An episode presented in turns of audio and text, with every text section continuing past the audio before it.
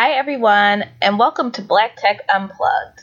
I'm your host, Deena McKay, and I'm back for a full episode of the podcast. So, I was thinking who would be the best person to start off and have the first episode of Black Tech Unplugged? And after thinking for a bit, I realized why don't I introduce myself to you, the listeners? I am a woman in tech and I've been in the industry for five years. However, many of you probably don't know my story and many of you probably haven't met me personally. So, what better way to connect than to share with you my process and my journey through the tech industry? So, I've been in the tech industry, like I said, for f- over five years. And how I got into tech was actually very interesting. So, in high school, there were a lot of options for computer classes Photoshop Access Excel, anything from the basics to the more advanced. And as I was taking computer classes, one of the teachers recognized that, you know, technology was something that I was good at. And she always pushed for me to take the more advanced classes. But at the time, like I said, I was in high school. I thought if you were taking these computer classes, you were kind of looked at as the nerd and I didn't want to be that person. And you know you have a little ego in high school. So I did not pursue many computer classes as I probably should have and I definitely not as many as I could have. So after that experience in high school going into college I thought I was going to be an athletic trainer Yes, I, Deena McKay, thought I was going to be an athletic trainer, the person that runs onto the court or the field during sports events and helps the injured player. And I went through college for a semester, and after taking these classes, I just realized I did not want to be the person that was wrapping people's crusty ankles. I did not want to try to carry a man that was about three times my size. Just eh, athletic training was not for me, let's put it that way.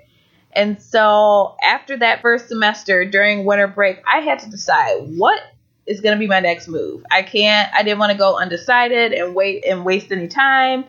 So I knew I liked all of the latest technologies and I knew that I liked playing with the technology and being that gadget girl. And then I also liked business. So I knew a little bit of coding at that time and I knew I didn't want to be a programmer. So I chose not to pursue computer science. But I knew that there was something called information systems management, which is a mixture of business and computers. And what better way to pursue my interests than taking this major? So I decided to pursue information systems, and let me tell you, I loved every minute of it.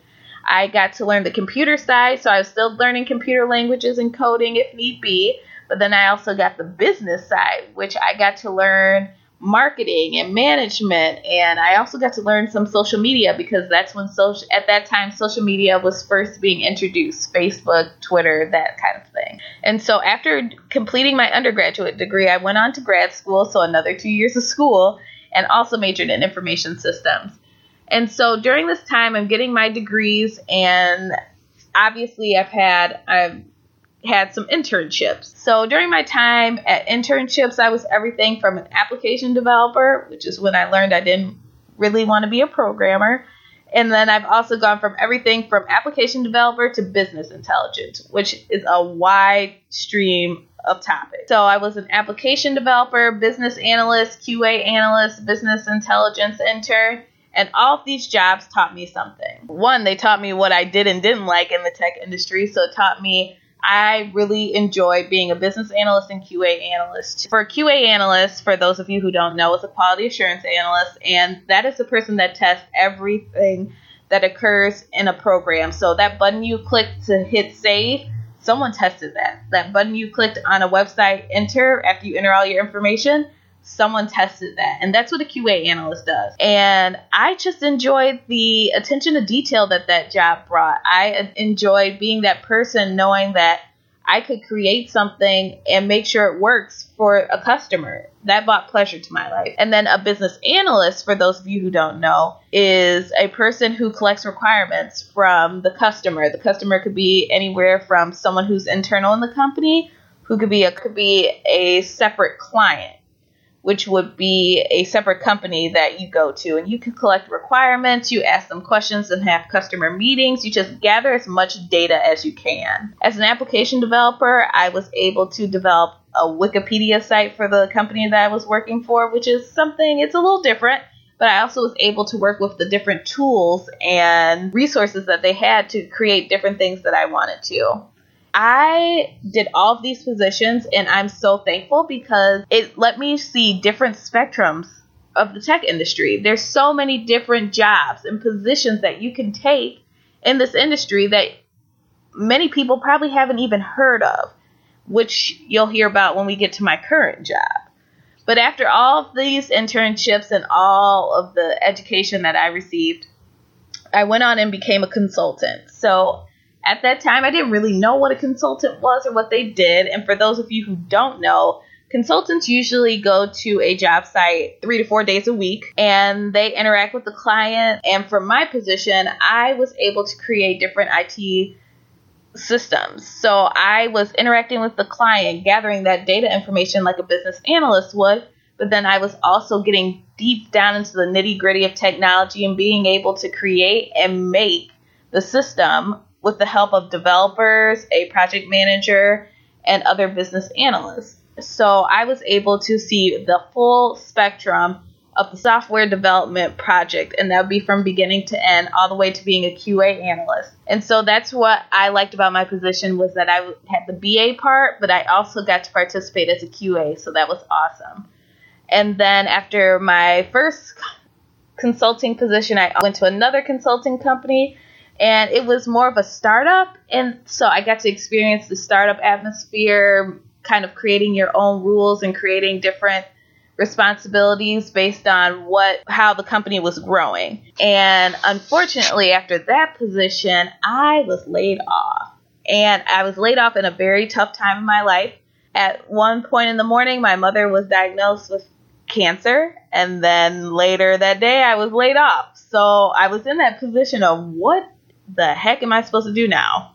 I'm really stuck between a rock and hard place and I've got to pick myself up because I can't just not have a job. I'm I have to do something. So from that point on, I was at every job fair interviewing for any position and just trying to get back into the work workforce full time. And you know, that just that situation taught me a lot. It taught me about being strong because it took me three good months to actually find another full time position. And I'll get to that in a little bit. But I had to be strong. You go for an interview and you know, you get that rejection letter and it hurts a little bit. But I had to stay strong because I knew that another full time opportunity was in my grasp. I just hadn't found it yet. So after three good months, and it was a whole summer, so at least I got a kind of a summer break, I guess, I get a phone call from a recruiter, and they are offering me an interview for a position that they current that I'm currently still in, and it was for an enterprise architect. And obviously no one knows what an enterprise architect is because they ask me that and look at me crazy every time I say it. So, an enterprise architect is someone who uses the business strategy and what people are doing in a business, and they use that information and apply it to their technical resources. So, for instance, if my company has a goal of making sure everyone is connected at all times, I take the technical resources and make sure that I can, whatever I can do on the technical side, matches the business strategies and goals. And this is so helpful because I was always on my major was information systems management.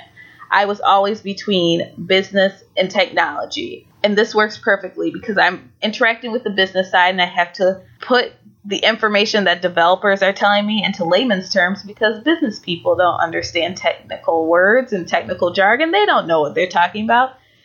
So to have to communicate between the two groups is exactly what I went to school for. And it's an exact match for what I guess I was set here to do.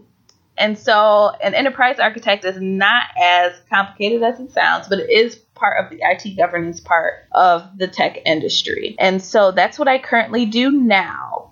But from all of my experiences and all I've been through, there's a lot that I can share with you guys. So, tips for people that are currently in the tech industry, I definitely would say one main thing is do not give up. There are going to be times when things are so hard.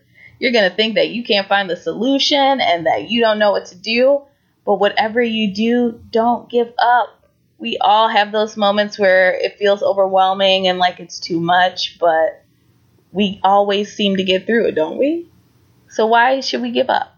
Another tip I have for people who are currently in the industry is find a mentor. And I know everyone says that and it's so whatever, whatever. But here's my take on mentorship mentorship doesn't have to always be with someone that you see every day. Mentorship could be with someone that you might see them doing amazing things in the industry and you admire the path and the, the steps that they took to get where they are. And you just study that person. You see their steps. You see how they moved. And you can too adapt that into your career and your life. And we always have to remember mentorship comes in all shapes sizes colors everything.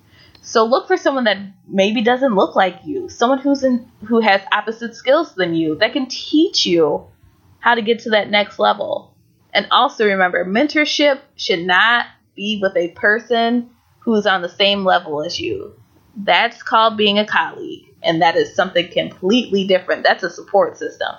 A mentor should be someone who's gone through the things you've gone through so they can give you advice. And more so, a mentor should also be able to help take you to the next level and encourage and push you to want to be on the next level as opposed to on the same level. Because when you're on the same level, you guys are basically colleagues, just telling each other your gripes and successes and failures and that, and that kind of thing in life, as opposed to pushing you to the next level. And some tips for new people trying to get into tech. As I told in my story, I started off as an athletic training major. How do you go from athletic training to information systems? You do it because you have passion. And if you're passionate about tech, that's going to take you far. Just make sure that whatever you do, you keep your passion and you stay focused. If you stay focused, you can achieve anything. Also, for new people trying to get in tech, I've obviously had a wide spectrum of jobs. So, make sure that you take any opportunity to learn and experience anything that you can. Because if I didn't do an application developer internship, I never would have known that I don't like programming and I could have been stuck in a job that I didn't even like. So you have to try different positions to find out what do you like. And sometimes it takes a while. And sometimes you're going to be in an experience where you're going to say, wow, I can't believe I was there. But at least you experienced it and it's part of your story and it's part of your journey. So accept that. Last tip for new people trying to get into tech always take a risk. You're not going to know the answers right away because this will be a new industry for you. But what if you take a risk, I can guarantee you that the results are going to be they're going to be worth it. It's definitely going to be worth it for you. So, now you know a little bit more about me, and I also want to just tell you take a moment and just say thank you for listening. I made this podcast so that people of color could listen to the stories of other people of color that are doing amazing things in the tech industry. I wanted to make sure that the people that were not in mainstream media showing their work but were achieving very many accomplishments had a chance to tell their story and were open and honest and allow a space for people of color to feel safe to tell their story. I can't wait for all the tips and resources that the people that I interview are going to share with you guys. You're going to be so well informed after some of these episodes, and you're just, I expect to record an episode once a month and share it with you guys. In the meantime, if you want to connect on social media, please feel free to find me on Instagram or, or Twitter under Deena, D E E N A underscore M C K A Y. Again, you can find me on Instagram or Twitter. And then you can also find the podcast on Instagram for now, and it's under Black Tech Unplugged. Full name Black Tech Unplugged. And if you want to have a discussion and talk about the episodes, please feel free to use Black Tech Unplugged, the hashtag, on Twitter, Instagram, or Facebook, and I will make sure that people are led to the conversation and we just keep it going. So until next time, thank you for listening.